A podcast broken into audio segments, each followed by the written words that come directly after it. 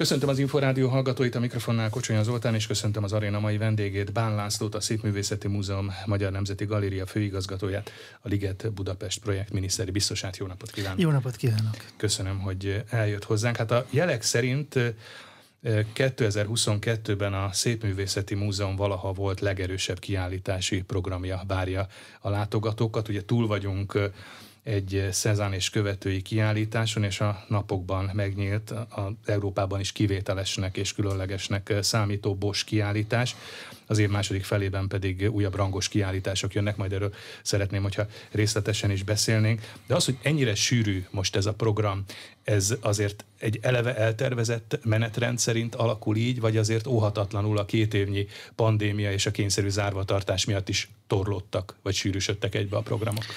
A kettő együtt igaz, tehát van Például a Szezán már egy évvel korábban terveztük nyitni, tehát a pandémia kellős közepén ez, ez lehetetlen volt minden szempontból, de például a, a Gréko kiállításunk, vagy a Bosch kiállításunk már régóta erre az időpontra e, terveztük, de valóban ezzel a torlódással létrejött egy egészen különleges konstelláció, amit említett is, hogy soha még a szépmű történetében ilyen erős évad, tehát hogyha sőt, ugye a galériával együtt létezik az intézmény, ha az ottani Richter kiállítást is figyelembe vesszük, és miért ne vennénk, mm.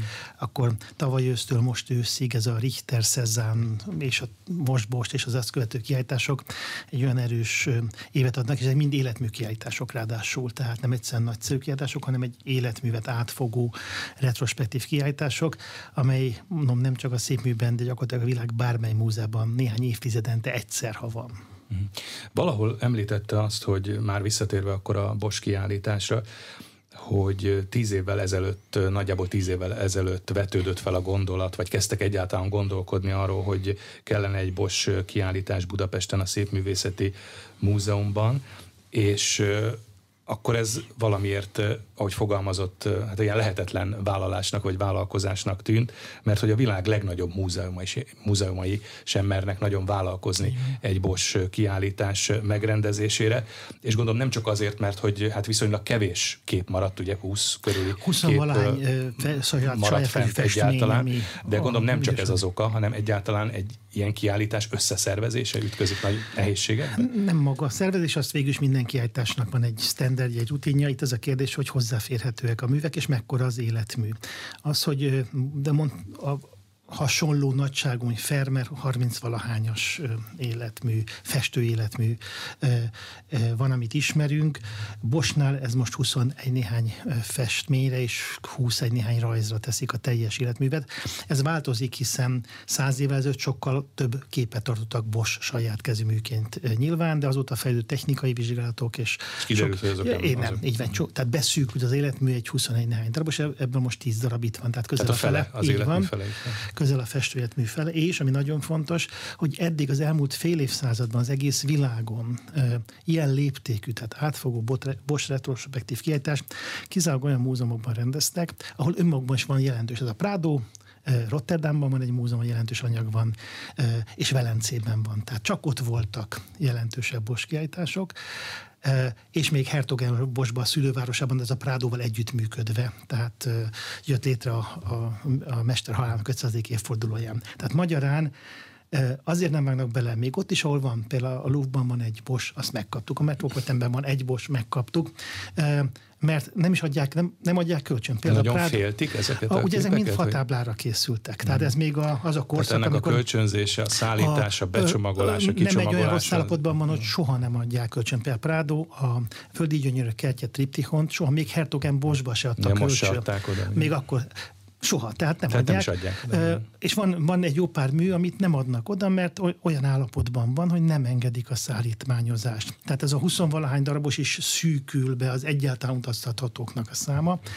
Tehát az, ami most létrejött Budapesten, az olyan minden szempontból világszenzáció, és az meg nekünk is, hogy, hogy nem a világ egyik legnagyobb vezető múzeumában, hanem noha egy jelentős gyűjtemény a Pesti, de azért mi nem tartozunk a hmm. nagy birodalmi gyűjtemények sorában, mint a Prado, az Ermitázs és de így ez mindenképpen azért egy múzeum nemzetközi rangját, elismertségét jelzi egyáltalán a nemzetközi kapcsolatrendszer és együttműködés, jelen esetben ugye a Szépművészeti Múzeum elismertsége is adja azt a lehetőséget, hogy mondjuk egy Bosch képet mégiscsak leemeljenek a Párizsi Louvre vagy a e, Madridi Prado e, falairól, becsomagolják és elküldjék több száz kilométerre Budapestre. Abszolút. Ugye az elmúlt e, most már bő egy évtized nagy kiállításaival, szóval mi a világ összes nagy múzeumával tulajdonképpen valamilyen módon kapcsolatban voltunk, ők kölcsönzőként adtak, megtapasztalták egyfelől, hogy biztonságban vannak a műveik, olyan kiállításba érkeznek, amelyek nemzetközi rangú kiállítások, tehát a, ezt is meg szokták nézni a múzeumok. Mi a tartalma? Tehát ha azt mondjuk, hogy Bosch kiállítás, azt most kiírtuk, hogy Bosch, mert lesz benne mondjuk kettő darab Bosch, és a többi az követő műhely, vagy pedig valóban egy, egy, egy szignifikáns és szakmai szempontból is izgalmas kiállításnak érkezik. Tehát fontos, hogy meg tudjuk győzni a kölcsönadókat, hogy a, a rendkívül féltve őrzött és nagyon ritkán kölcsön műveiket olyan hmm. közegbe adják, ahova érdemes mondjuk egy évtizedben egyszer. Hogy néz ki egyébként ez a meggyőzés? Mert az jutott eszembe, hogy nemrégiben ugyanebben a műsorban vendégünk volt Geskó Judit kurátor, aki ugye a mostani és a korábbi Szezán kiállítások kurátora volt, és korábban a nagyon emlékezetes és nagy sikerű hangok kiállítás is az ő nevéhez fűződik, és ő éppen arról beszélt, hogy egy intézmény hitelessége és nemzetközi rangja kell mindenhez, de ő is utalt arra, hogy személyes kapcsolatok. Most ezek a személyes kapcsolatok, ezeket vajon hogy kell elképzelnünk, hogy hogy be is kell kopogtatni mondjuk a Louvre-nak az igazgatójához, vagy a Prádónak az igazgatójához? Ez két szinten, egyféle intézményvezetői szinten, ez, ez, és a másik pedig a kurátori szint. Tehát a, a kurátoroknak meg kell győzni, a kiállítás kurátornak, a Geskő Editnak a saját kiállításaiban, Tudott Bernadettnek a mostani kiállításban az ő kollégáit, hogy valóban szakmailag egy releváns, sőt, sok újat hozó, izgalmas Ez egyfajta prezentáció? Így vagy van, egy így van tényleg, abszolút, tényleges prezentáció, az ő művük, mi az egész kiállítás koncepciója, milyen környezetbe kerül, milyen új kutatási eredményeket hoz a kiállítás. Tehát, hogy meggyőzni őket, hogy szakmailag ez egy, ez egy fontos és nemzetközi, olyan nemzetközi rangú kiállítás, ahova a kiemelt csúcsművek, amikről most beszélünk, kölcsönadják, hiszen mindenki szeretne természetesen Bosch csinálni, mindenki szeretne Cezán csinálni, mindenki szeretne Grékót csinálni, de ez lehetetlen. Hát sok tízezer múzeum van a világon, ebből néhány száz az, amelyik részt tud venni a nemzetközi kölcsönkiállítás folyamatban, de ha csak néhány százról is beszélünk, az is olyan léptékű kiállítás számot jelent egy évben, és olyan vágyakat, amelyek kielégíthetetlenek. Tehát egy hossz, még azt sem mondom, hogy sorban más van, nem az, hogy beállunk a sor végére, és majd egyszer sorra kerülünk, de egy óriási verseny van, ez a hmm. pontosabb, a kiemelkedő mesterek kiemelkedő műveiért.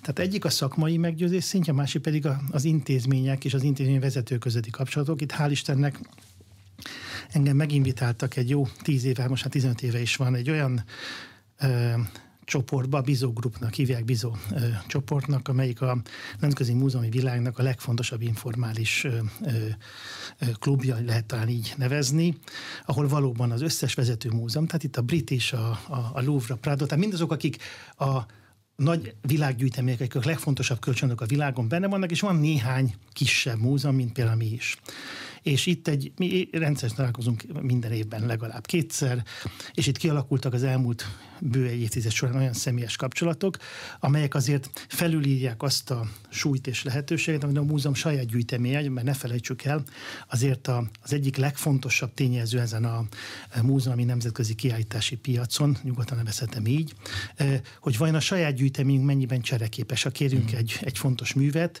Hát akkor kell valamiféle ajánlatot is tenni csere alapként, a, hogy... Vagy ugye ez mindig attól függ, hogy van-e konkrét olyan kiállítás, például egy kölcsön, ahonnit mi kölcsön a múzeumban, ami érdekes, ahol érdeklődnek a mi gyűjteményünkre. Vagy fordítás van, ők keresnek meg minket, mm. és ez egy gyakori eset, és akkor abban a pillanatban, hogy beérkezik egy kölcsönző levél, rögtön mindig nézem végig, hogy abban a gyűjteményben az elkövetkezendő évek kiállításaihoz mit tudnánk esetleg kölcsönök, és ez egy nagyon elegáns, de mindenki által elfogadott saját, sajátlagos tőzs, de ahol pontosan össze lehet mérni. Tehát itt is mondjuk megvolt, hogy ugye most itt van például az utolsó ítélet, hogy a bolondok hajója Bosch kép, ott megvolt, hogy például, például ezért ez egy mit nagyon, ez egy nagyon, jó, ez, egy nagyon, ez egy nagyon jó.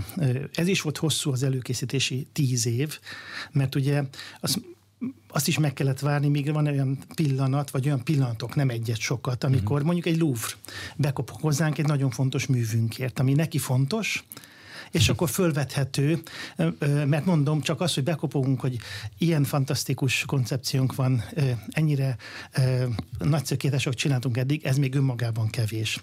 Nem, ez is ennélkül nem megy, de azért, ha van is valamit viszonosság tudni, ebben a konkrét esetben, ugye, ahogy a Bosnak volt az 500 halál 500 2016-ban, a Prado Hertogen Bosch nagykétás, ilyen volt Leonardo-nak 2019-ben a Louvre-ban. Nekünk meg van két világhírű Leonardo rajzunk, a, hogy az angliai csatához készül, készült harcos fejek, amelyet minden Leonardo kiállítás az szeretne természetesen magánál tudni, így a Louvre is így volt, és amikor ők ö, ezt az igényüket megírták, akkor nagyon nyugodtan előterjesztettem a saját kérésünket, hogy nekünk is volna, uh-huh. lesz egy Bosch és egy Gréko kiállításunk, milyen szép is volna, ha ez ügyben együtt tudnánk működni, és természetesen ez megtörtént. Tehát ahogy most kaptunk egy Bosch, kapunk majd egy fantasztikus El Grékót is. Tehát a két Leonardo rajzunk, amelyet az Eszterházi gyűjtemény része volt, amit a Magyar Állam uh-huh. 1970-ben vetnek 150 évvel, 70-71-ben, és az lett a későbbi szép alapja ezek a legfontosabb művei, például a Leonardo rajzok a gyűjteményünknek, ezek egy aranyfedezetet képeznek a mi kiállításainkhoz folyamatosan. Ja, elhangzott már az imént, hogy hát a Bosch véletmű véletlen csúcspontja és legismertebb darabja ez a Földi Gyönyörök kertje című triptihon, amit ugye a Prado még soha nem kölcsönzött és soha nem adott kölcsön, viszont itt van ennek a képnek a ha jól tudom, a legkorábbi másolata, azért ez is ritkaságnak számít, és ez sem volt könnyű megszerezni? Abszolút, ez egy magántulajdonú kép, az, az a legkorábbi fatábára festett másolat, és van egy érdekes, a mi gyűjteményünkben van a legkorábbi eh, vászonra festett másolat, az is lehet, ez a, ez a, ez a mester példánya.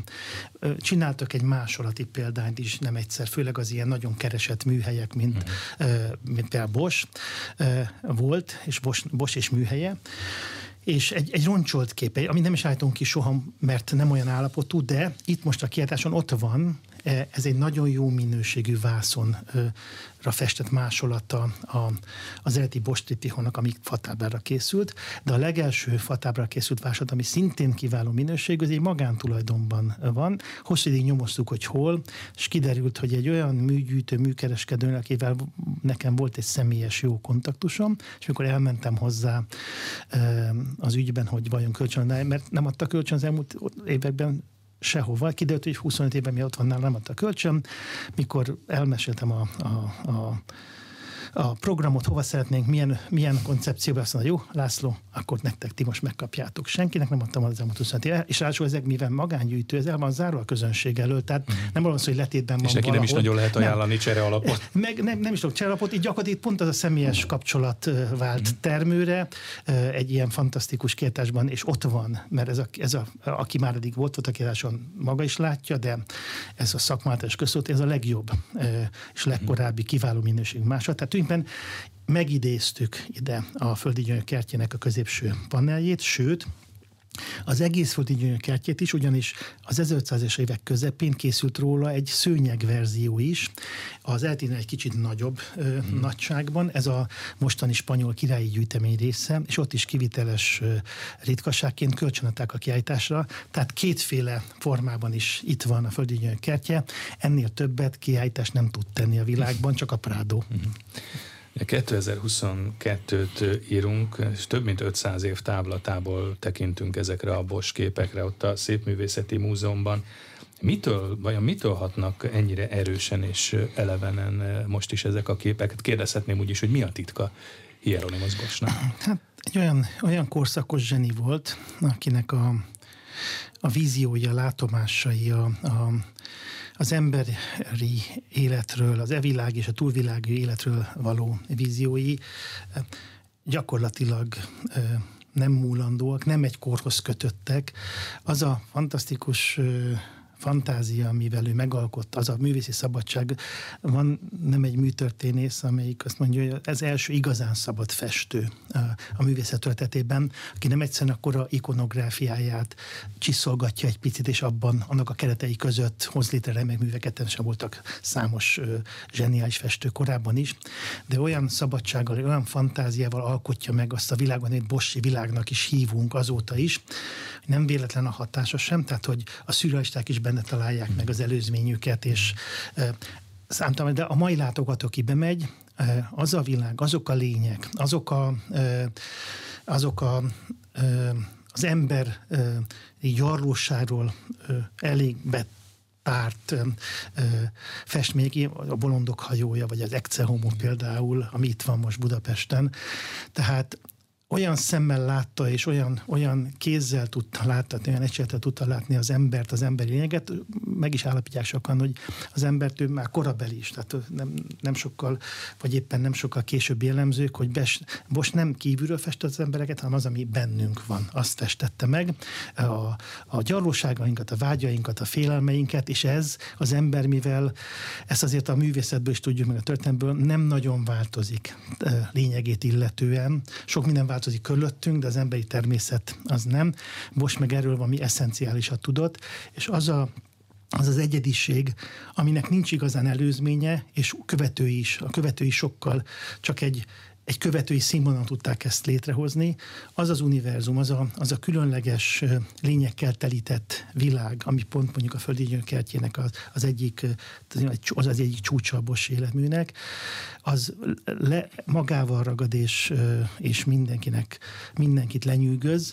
Volt is olyan megállapítás, talán egy tételmondat kint is van a kiállításban, hogy az elmúlt századokban rengetegen keresték Bosch világának a titkát, de nincs egy mesterkulcs, nincs egy uh-huh. olyan megfejtés, amit hogyha beteszünk a zárba, akkor kitárul, a, és minden ott ábrázolt léntnek az üzenetét értjük, vagy fel tudjuk fejteni az ottani szimbólumoknak, hanem egy olyan szabadság alkotott, olyan olyan gazdagsága, hogy mindig újabb és újabb megfejtések jönnek, de végül egyik sem válik teljesé. Tehát magyarán a titkok, még titokzatos, titokzatos is. marad, és ez így marad az elkövetkező évszázadban is. A megnyitón elhangzott, hogy ez a mostani budapesti kiállítás egy mérföldkövet is jelent a, a Bosch kutatásban, vagyis itt nem pusztán, vagy nem csupán egy nagyszabású kiállításról van szó, hanem tudományos művészettörténeti kutatói vetülete is van egy-egy ilyen kiállításnak? Amit az előbb is említettem, hogy Bosch, ugye maga a kiállítás címe is, hogy az Bosch rejtélyes világa. A, ez a rejtély, amely a, a kutatókat, vagy a, csak a szemlélőket is folyamatosan mm, izgatott, hogy miből táplálkozik Bosnak a világa, hol vannak a gyökerei, kit követ, honnét szerzi az inspirációit. Hát követni nem követ senkit, legfeljebb inspirációs forrásokról beszélhetünk. Egyébként művészcsaládból származott apja is festő volt, tehát teljesen jól ismerte korának a, a festészeti ikonográfiáját, de mégis teljesen meghaladja, és a Bosch kutatás egyik iránya az arra iránya, hogy vajon az előzményeket hol tudja föltárni. És ehhez tud adni valamit a kiállítás, fölfedezett olyan részleteket, olyan összefüggéseket, ezt be is mutatjuk, amelyek korábban nem voltak ismertek. Itt főleg a miniatúra és kódexekben megtalálható olyan festett ábrázolásokkal való rokonság inspirációs forrásként való feltüntetése. Kaptunk nagyon fontos kódexeket, festett hóráskönyveket Los Angeles-i Gettyből, az Oxford Library-ből, a Pippa Morgan Library-ből, New Yorkból, tehát nagyon jelentős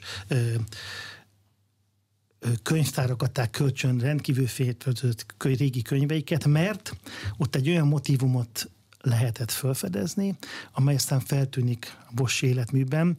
Tehát egy kicsi adalékot mi is hozzátehettünk ez a rejtvényfejtéshez, ebben a sok száz éves rejtvényfejtéshez. Ez most tehát a nagyszabású Bosch kiállítás, ami még ugye nyárig látogatható a Szépművészeti Múzeumban, de hát rögvest után aztán nyártól jönnek újabb nagy nevek a kínálatban. Mi is lesz a továbbiakban még?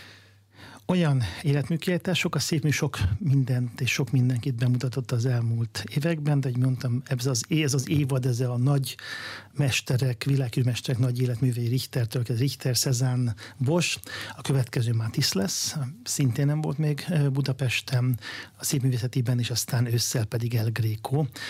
Ott mind a kettő régi adóság, minden adóságnak gondolok azokat a életműveket, amit az elmúlt évtizedekben nem sikerült bemutatni Budapestre, ebből most sokat törlesztettünk, de a Gréko különösképpen örömteli, hiszen nálunk van a legtöbb El Gréko Spanyolországon kívül Európában egy múzeumi gyűjteményben. De egyébként is a spanyol gyűjtemény az elég gazdag. Elég, elég erős kvalitású, nem is föltétlen számban jelentős, hanem inkább minőségben és a kép, képviselt nagyszerű mestereknek a, a kisebb számú, de jelentős műveiben.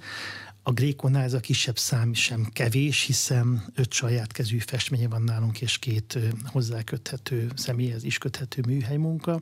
Tehát ez mint egy régóta kötelezi a szép műt, hogy valamikor egy nagy életműkétet csináljon, és most sikerült megnyerni, hál' Istennek, kurátornak a talán legfontosabb, legjelentősebb élő Gréko kurátor, tudóst, igen, spanyol, Leticia Ruiz, aki, aki most írja az új... Ez kivételes dolog egyébként, hogy egy budapesti kiállítás kurátora külföldről érkezik? Nem vagy? túl gyakori, azért lássuk be. A Hodler életmű volt, a Hodler kiállítás volt ilyen, mikor Katarina Schmidt a kiváló ö, ö, svájci kurátor, akinek, akinek nagyon jelentős volt az életében a Hodler életmű kutatása, de Leticia, ö, Leticia Ruiz, ő egy új ő írja most az új Gréko összkatalógus, tehát a vitathatatlan szaktekintély témának, ő volt a Prádónak a Gréko kurátora, én most pedig a spanyol király gyűjtemények igazgatója, tehát egy olyan személyiség, akinek megnyílnak olyan magángyűjtemények, megnyílnak olyan egyházi gyűjtemények is, akik más kiáltása nem adnak kölcsön. Tehát egy rendkívül izgalmas és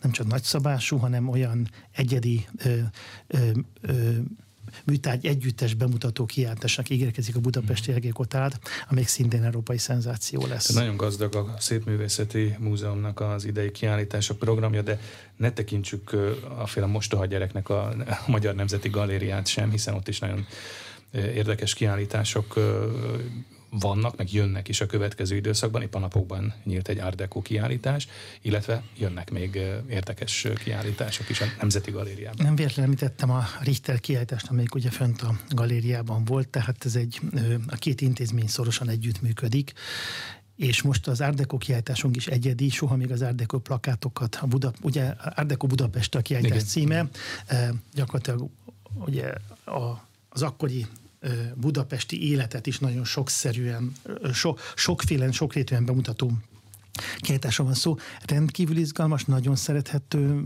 előtte és utána is. Most éppen legutóbb voltam hétvégén fönt a, a tárlatban, nagyon sokan vannak, mert egy nagyon könnyen befogható, rendkívül izgalmas Budapestnek a 20-as, 30-as éveit megidéző tárlatról van szó, több mint 200 plakáttal, de mozgófilmekkel is a korból, a, ugye a Meseautó híres film, akkor ott van a filmben és plakátban is, vagy a, a Sejk fia, amelyik egy nemzetközi produkció, néma film volt, de magyar ö, színésznő a női sztárja benne, és ugyanis filmmel, plakáttal, de ö, enteriőröket képezünk Deco bútorokkal, tehát egy korszakot idézünk meg. Az Deco és sem... teljes vizuális igen, hangulatot így van, ez egy hiszen az Deco maga sem egy, nem egy festészeti stílus, nem feltétlenül egy szűkebben vett művészeti stílus, hanem inkább egy, egy életérzés volt, amely az építészettől kedve a, a, a, a, a, az embereket a tárgyi világon keresztül nagyon sok mindenben megjelent. Maga az elnevezés is később találták ki, tehát nem sokkal később ö, nevezték el a kort meg a stílust, vagy az irányzatot Art. Egy szó mint száz, egy nagyon izgalmas és egyedi kiállításról van szó, amely most a galériában látható, egész nyáron látható lesz. Mindenkinek tanácsolom, hogy menjen el, mert egy rendkívül izgalmas időutazásban lesz része. Ráadásul az Art Deco ma is népszerű stílus, tehát ott van az emberek fejében egy, egy kedvelt irányzat, tehát ennek a gyökereit és az akkori budapesti megjelenését nagyon átfogóan és izgalmasan mutatja be a tárlat. Mi lesz még utána a Nemzeti Galériában? Ha már izgalomról beszéltem, az is sem kevésbé izgalmas. Vasszai Jánosnak az életműve, nek a hagyatéka halál után bekerült az akkori Szépművészeti Múzeum gyűjteménybe, a 40-es évekről beszélünk, és ennek a gyűjteménynek egy része valamilyen oknál kifejezők nem került be a leltárba. Ott volt, most utólag látjuk, de valamiért nem kell beltárzása. Itt 40 valahány feltekert fest festményről van szó, vászonra festett műről amely mindig is ott volt a raktárban, csak valahol valamilyen kallódott, valamilyen, de úgy beleáltározatlanul. Tehát nem, nem tudtak róla kutatók sem. És most, amikor a, elkezdtük a, a felülvizsgálatát a, a, a raktári anyagnak a szépművészetében és a galériában, és most néhány évvel visszamenek beszélek, egyszer csak előbukkant egy leltározatlan ö, festményköteg, és kiderült, hogy ez ez Vaszari hagyatékból van, tehát egy ismeretlen ismerős a, a, a címe is a kiállítás, lesz a kiállítás címe, hiszen Vaszarit nagy jól ismerjük, nagy sikerű életmű kiállítása volt néhány ezelőtt, és ennek lesz most egy,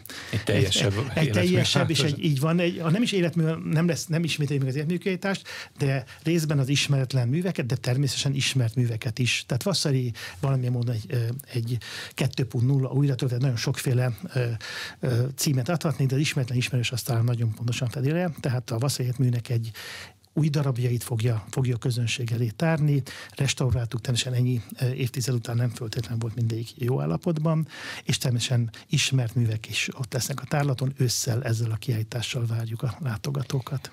Kiállításokról, a Szépművészeti Múzeum Nemzeti Galéria kiállításairól, és ehhez kapcsolódóan kölcsönzésekről, képek kölcsönzéséről is beszélgettünk, és az jutott ennek kapcsán azért eszembe, hogy vajon egy múzeumi gyűjtemény, akár a szépművészeti, akár a Magyar Nemzeti Galériája miképpen gyarapítható, vagy hogyan gyarapítható, milyen utak és lehetőségek kínálkoznak erre. Ugye voltak az elmúlt években komoly nagyértékű vásárlások a Szépművészeti Múzeum gyűjteményének vonatkozásában Renoir, Van Dyck, most legutóbb például egy Cézanne akvarel, ami a legutóbbi Cézanne és követői kiállításon már ott is volt, de a vásárlások mellett miképpen gyarapszik egy múzeumnak a gyűjtemény? A Szépművészeti Múzeum gyűjteménye történetében is jól példázza azt, hogy melyek a fő források. A leg, ugye az alapításot korábban erről már éppen említést tettünk, a Eszterházi gyűjtemény megvásárlása volt a, az igazi magja a későbbi Szépművészeti Múzeumnak, 1870-71-ben megveszi a Magyar Állam, és aztán 1906-ban megépül hozzá a múzeum is, tehát egy később folyamat, és ez nekünk egy, az egyik legfontosabb része. De már akkor is nem pusztán állami vásárlások, amelyekből aztán még több is követte, de nagyon jelentős műtárgyadományok is e, voltak. Magántulajdonból felajánlások, adományozások. Abszolút adományozások. Ez most is van egyébként, vagy volt erre példa Azért, a közelmúltban is? Abban az intenzitásban, hogy ez a múzeum alapítása környékén és az következő évtizedben volt, nem, azt kell mondom, sajnos ez még nem. Nagyon örvendetesen éppen minap kaptunk egy ilyen felajánlást, egy, egy nagyszerű Abanová képet ajánlott valaki adományként. Az olyan gyakran van, hogy vásárlásra ajánlják föl magántulajdonosok, uh-huh. és ebben, ha van lehetőségünk, forrásunk, lépünk is, és tehát mi ott vagyunk a piacon, figyeljük, és ezek a, meg, a megkeresések azért gyakran eljutnak hozzánk, főleg a, a jelentős műtárgyak esetében. A, de a, a hagyományos mecenatúra azért még nem alakult úgy ki, mint ahogy például a második világháború előtt része volt a magyar polgári létmódnak. Éppen ezért nagyon örvendetes az is izgalmas a kérdésem, mert éppen most fog, most lesz olyan pici kiállítást nyitunk a, a galériában fönt. A két nagy európai gyűjtem is, a Tate-ben és a Pompidou-nak is van, van egy olyan támogató köre, ahol például az közép-kelet-európai térségre gyűjtemény gyarapítását úgy segítik elő, hogy meginvitáltak módos tehetős embereket a térségből, akik egy ilyen támogatói bordban ülnek, ők évről évre felajánlanak egy tekintélyesebb összeget a gyűjteménygyarapításra, bevonják őket a folyamatban. Nem egyszerűen csak a pénzüket hmm. adják, hanem a múzeum kurátorjai összeállítanak egy, egy kínálati listát, hogy mivel szeretnék gyarapítani a gyűjteményüket az adott térségből, és a végén ők maguk, az adományozók választanak ebből a körből. Ugyanerre a logikára olyan magán, magyar magánszemélyek, akik részt vesznek ilyen bordokban az említett nyugat-európai intézményekben, felvetették, hogy nagyon szívesen a szépmű és a galéria mellé állnának egy hasonló konstrukcióval, és örömmel jelentettem, megvan az első gyümölcse. Egy kis kamarakiáltáson be is mutatjuk azokat a műveket, amit hasonló konstrukcióban sikerült megvásárolnunk, és remélem, hogy ez a kör bővülni fog. Ez is egy lehetőség és út arra, hogy a magánmecenatúra egy jelentősebb hagyományokhoz méltó szerepet vállalhasson a közgyűjteményünk a legfontosabb nemzeti művészeti közgyűjtemény gyarapításában. Ja, hazai aukciókon is rendre ott vannak, vagy felbukkannak nagyértékű képek. Legutóbb két alkalommal is csontvári képek keltek el rekord árakon. Ezt például egy múzeum jelen esetben a Szépművészeti Múzeum azért figyelemmel kíséri, vagy, vagy Abszolút úgy figyelme. tekint erre, hogy esetleg ott lehet licitálóként Abszolút is? figyelünk, van is, volt is olyan, amikor például védett képek esetén korábban éltünk elővásárlási joggal, ami megéleti hmm. a múzeumot, az állami elővásárlási jog, mi vagyunk a gyakorlói, amikor olyan, és ez fontos, ugye nem önmagában a név érdekes mondjuk csontvári kép, mert hogyha nagyon jelentős, mondjuk a csontvári anyag legjelentősebb az a, a Nemzeti Galériában, és a, ugye lent van Pécset.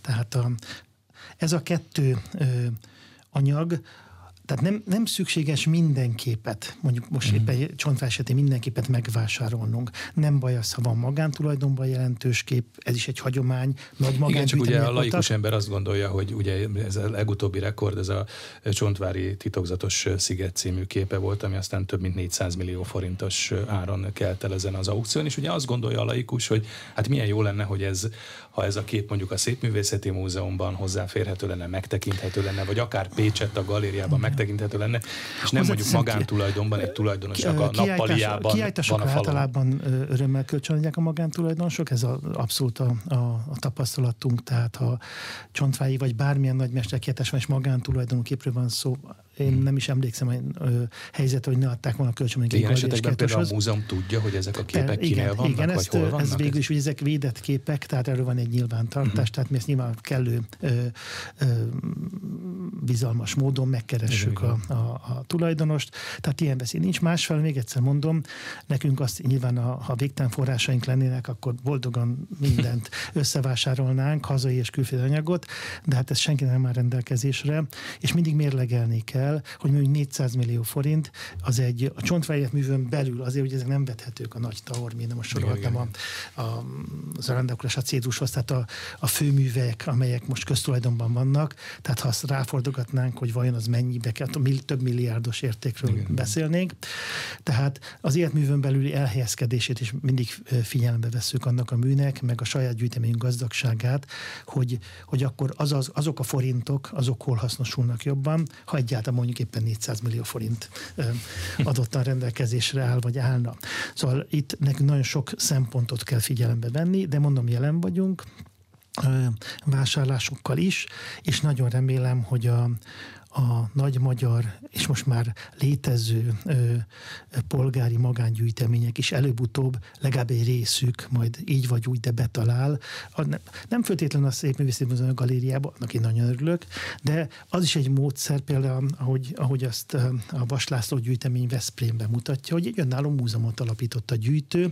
és ö, a legjelentősebb műveket ő ott bemutatja. Tehát az már, az már egy nagyon-nagyon előremutató lépés nem kell mindennek állami múzeumokban, vagy önkormányzati múzeumokban lennie. ez is egy nagyszerű mutatja arra, hogy egy, egy, hogy egy, egy magán kezdeményezésre egy nagyon fontos közgyűjtemény jött létre például Veszprémben. Folytassuk akkor a Liget projekttel, egész pontosan azzal, hogy hogyan is alakul a folytatás, vagy hát talán mondhatjuk azt, hogy inkább a befejezése a Liget projektnek. Ugye tudjuk, többször beszéltünk már erről, hogy három kérdéses beruházás van továbbra is az új Nemzeti Galéria, a Magyar Innováció Háza, illetve a Városligeti Színház. Mindháromra megvan jelenleg is továbbra is az épi, érvényes építési engedély, de a főváros amellett van, hogy ezek ne épüljenek meg ezek voltak az önkormányzati választások előtt még eh, nem megkezdett eh, beruházások. A miniszterelnök két alkalommal is utalt már arra az elmúlt hetekben, hogy jelenlegi formájában a Liget projekt még befejezetlen, ezt ugye, ha jól emlékszem, akkor a Zeneháza megnyitóján Igen, még a pászos előtt januárban. Még, még januárban, és aztán most és egy kicsit még konk... fontos hogy hozzá is tette, hogy a, az a vita, ami ezben a főváros és az állam között van, az április harmadiki választások fogják Így eldönteni. Van, és azóta ugye volt egy sajtótájékoztató, ahol utalt is arra, hogy hát ez a kérdés jószerivel eldőlt, és hogy ezt vélhetően akkor be kell fejezni.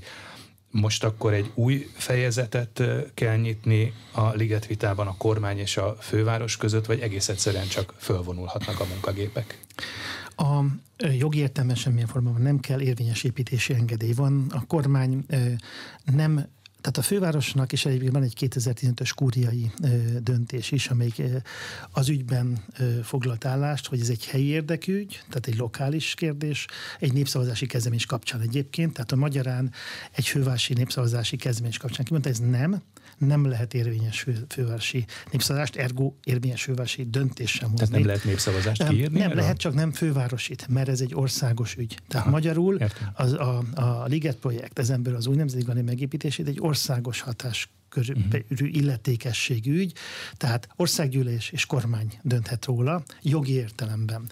Egy politika... De akkor akár egy népszavazás az napirenden egy lehet, mert hát... hogy ugye Karácsony Gergely azt mondta néhány nappal ezelőtt, éppen egy rádiónak nyilatkozva, hogy minden politikai és jogi eszközt megpróbálnak majd bevetni. Ha ugye a Fudán népszavazás napi renden van, az valamikor ősszel lesz, hát az ellenzék most összeszedi magát, és egy országos összegyűjti a kellő aláírást Liget projekt ügyben, akkor hozzá lehet csapni a, ahhoz a népszavazáshoz. Ez egy picit ilyen idézőjelben mondom, nem akarok intippeket adni természetesen a, a semmilyen politikai irányzatnak, de, de országos népszavazás az igen, dönthet róla, mert országos ügyről van szó. Tehát ezt a kúria egyértelműen kimondta.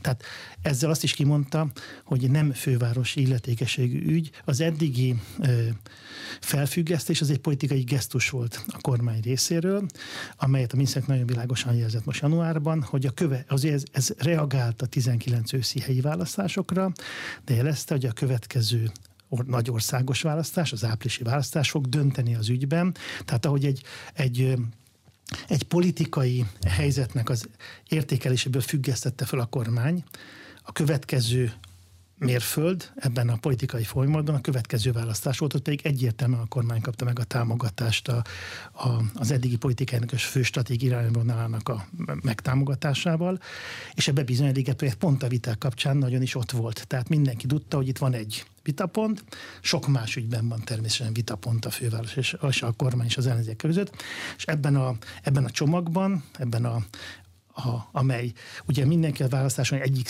dönt, de még a kormány mellett tették le a voksot, a kormány munkának folytatása mellett, és ebben a Liget projekt is benne van. Még egyszer mondom, jogi értelemben semmit nem kell tenni, ez a felfüggesztés megszűnik, és elkezdő időszakban elkezdjük a folytatni fogjuk az építkezéseket. Ja, a főváros továbbra is. Hozzáteszem csak, ami nagyon fontos, mert most megint beszélünk, hogy erről három, három fennmaradó dologról van szó. Az új Nemzeti Galéria, a Magyar Innovációház és a, a Városi Színház mindenütt, mind a három fenn, épület esetében korábban 120 évben viszonylag épületek álltak, nincs zöldfelt veszteségről szó. ugye csak az új Nemzeti Galéria helyén ugye a Petőfi csarnok, Petőfi csarnok. Azelőtt, azelőtt a BNV, azelőtt a Nagy nagyiparcsarnok, a, a Magyar Innováció helyén ott a Közlekedési Múzeum 1896 óta, a, a, a Városi Színház még régebben. Mm. Tehát magyarán itt még az az év sem áll, mert amúgy sem volt igaz, tehát nincs zöld veszteség a Ligetben, a Liget projekt ö, egésze kapcsán, hanem épp hogy növekedés, de ezeknél aztán meg különösképpen nem áll meg, tehát nincs szakmai érv. Mi nagyon sokszor az elmúlt két évben felvetettük a fővárosnak, hogy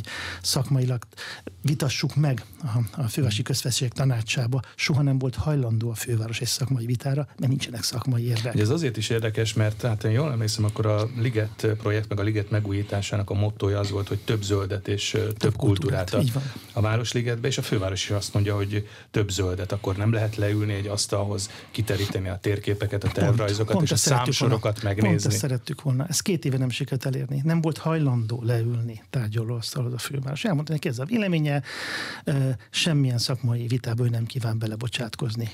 Mm. Úgyhogy... Most az lehet, hogy nagyon elméleti kérdés, de hát ugye a főváros továbbra is az önkormányzati választási kampányban tett ígéreteire, vagy ígéretekre hivatkozik, és személyesen Karácsony Gergely is.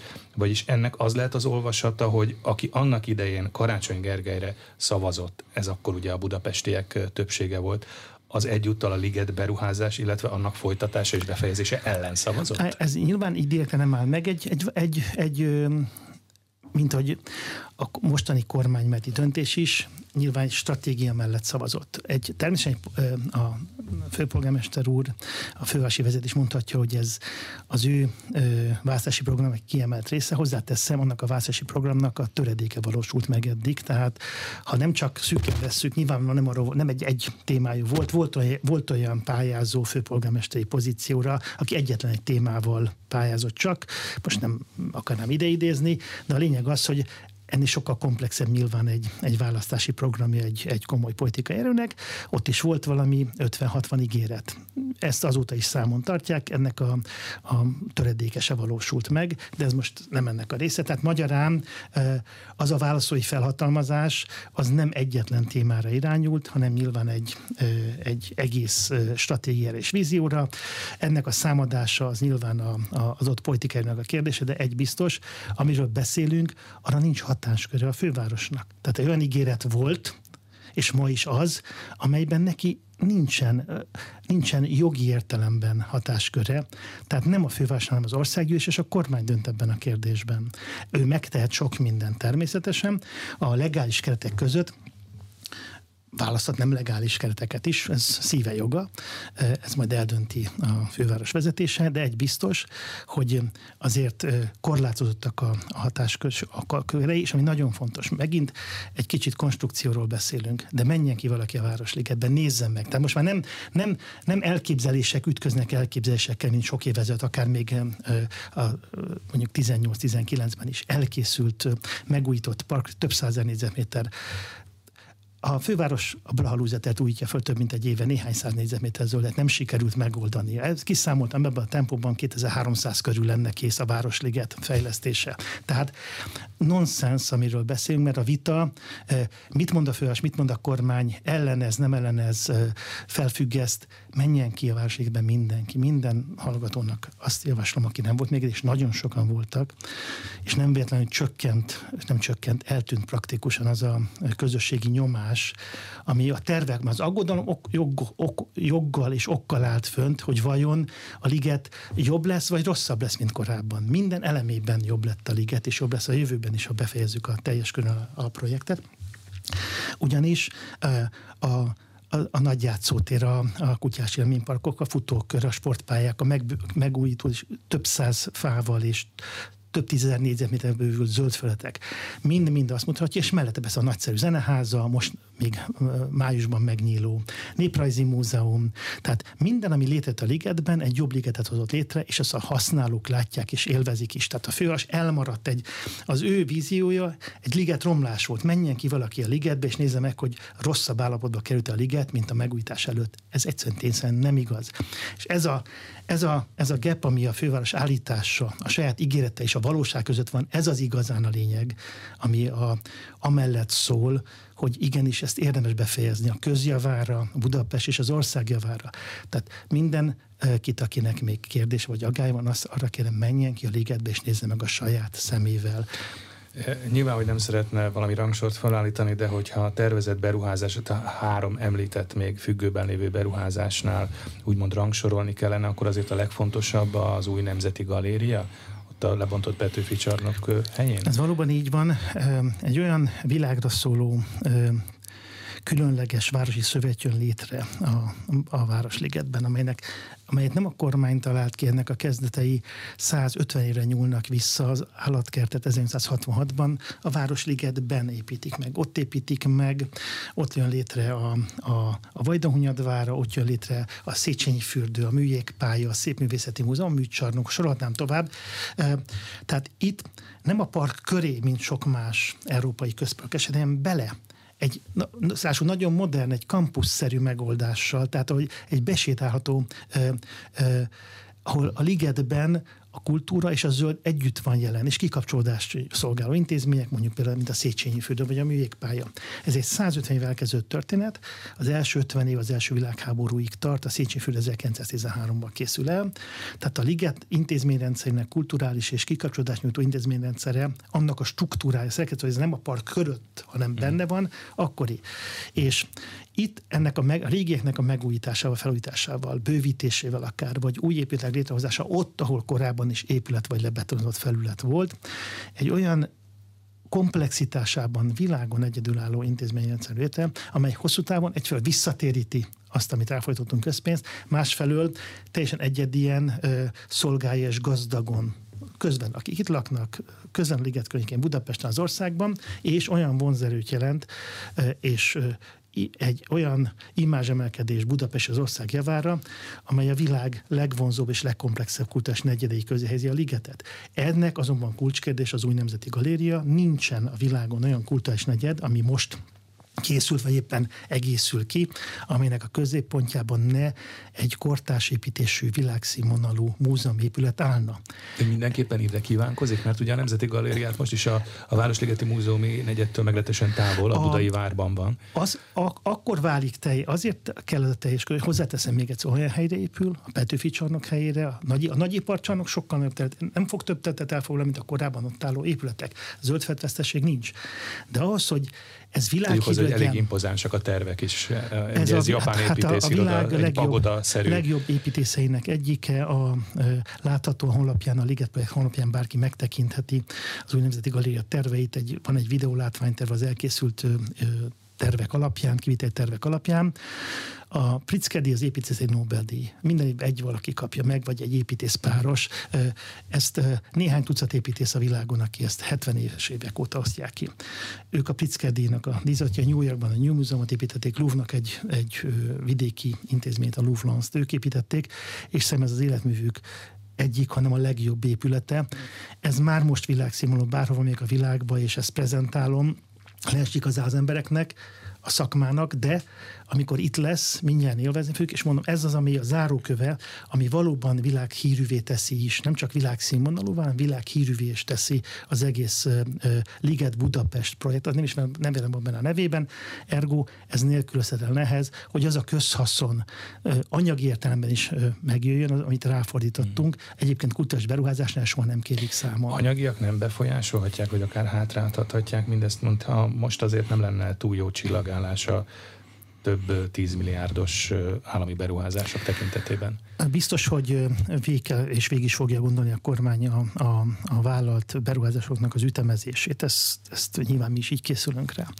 Azonban pont az ilyen helyzetekben nem szabad leállni a közberuházásoknak, ez az anticiklikus hatása az állami beruházásoknak, ez közismert, hogy amikor bármilyen módon egy válság helyzet közelít, vagy ahol a, a magánkereslet csökken a piacon, az közkereslettel érdemes pótolni. Ez egy a nagy világválságot egy tanulság, és így, így járnak el mindent az okos államok. Tehát én nem tartok attól, hogy egyszerűen elzárnák a közberuházásoknak a csapjait. Mondom, átütemezés nyilván ez létezik, és egyfajta ütemezés, és a miniszterelnök úr bejelentése azt jelzi, hogy ebben az ütemezésben a, a Liget Budapest projekt, ezenben az új nemzeti galéria is azért az élen áll. Tehát ott van az első sorokban, aki majd ütemezettem, de azért számíthat arra, hogy megvalósul. Tehát közberuházások lejtása az öngyilkosság lenne. Nyilván a léptéke, mérték ütemezése az egy megfontolás kérdése. Említett, hogy az új nemzeti galéria úgymond záróköve befejezőköve lenne a teljes Liget projektnek. Ez azt is jelenti, hogy akár az Innovációháza és a Városligeti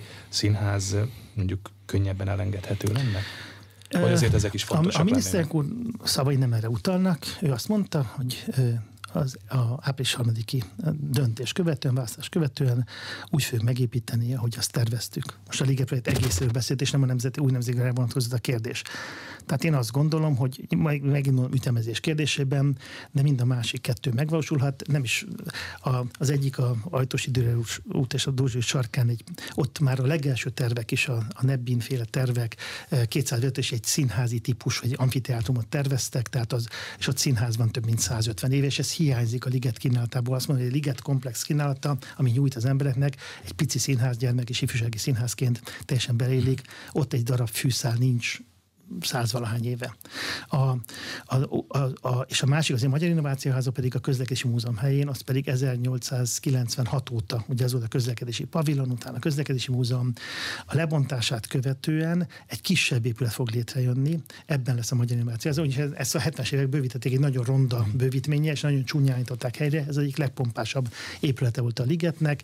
Ennek a külső műemlékigényű helyítása és belül egy ultramodern belsővel, a Magyar Innovációház, ami nagyon régóta szóba esik, ez a magyar találmányokra alapuló interaktív élményközpont Science Center.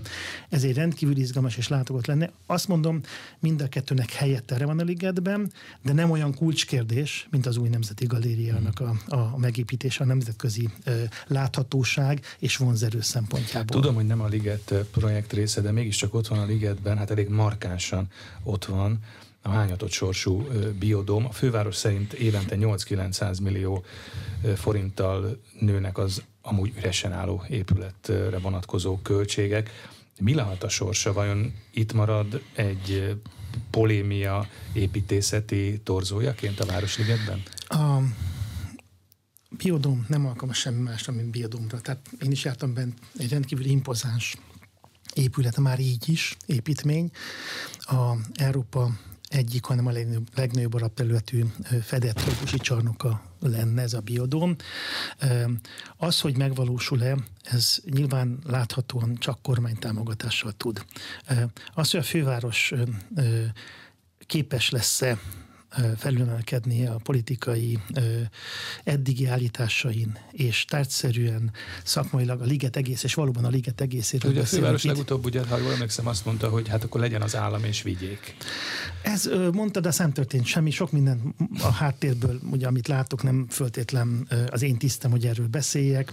A lényeg az, hogy konstruktív, tárgyszerű tárgyalás a Városliget sorsáról nem volt, ebben komplex módon a főváros sose óhajtott részt venni, még a biodom esetében sem igazán, de azt gondolom ez nem önmagában értelmezhető, tehát ha liget sorsát nézzük akkor együtt kell nézni, és biztos van olyan megoldás, ami szolgálja a közjavát. Igen, annál is inkább, mert amit említett, az a komplex liget nem, élmény, és abba beletartozna akár ez a biadóm is. Abszolút, és még egy mondom, itt nincs más, ezt vagy lebontják, és a beletett eddigi több mint 30 milliárd forint a sű, ez semmibe megy, vagy pedig egyre többet és növekül. Látjuk, hogy szállnak az építőipar költségek, és nem is látjuk ennek a végét.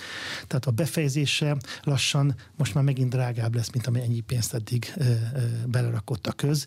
Tehát ezt szerintem minél hamarabb érdemes volna dűlőre jutni ennek ez ügyben a fősnak önmagával, aztán pedig a kormányjal, és, és teljesen abszurd azt gondolni, hogy nem a Városliget egészét kell végig gondolni közösen, hiszen az, hogy a Városligeti út egyik vagy másik odánban valami, attól az még a Városligethez tartozik, és valóban ez ugyanolyan izgalmas és jó és fontos vonzereje lenne a városnak és az országnak, teszem azt. Az Eden Project ilyen Cornwallban, Angliában, tehát kevés hasonló van Európában. A Lipcsei állatkertben csináltak egy hasonlót, és 50%-kal nőtt a látogatottság utána, tehát minden példa megvan hozzá. Egy fantasztikus terv, ami ott áll torzóban, és egyre drágább lesz a befejezése, de lehet, hogy a vége az lesz, hogy fogják és lebontják. Köszönöm szépen a beszélgetést. Az elmúlt órában Bán László, a Szépművészeti Múzeum Nemzeti Galéria főigazgatója, Liget Budapest projekt miniszteri biztosa volt a vendégünk itt az arénában. Köszönöm, hogy itt volt Köszönöm én is.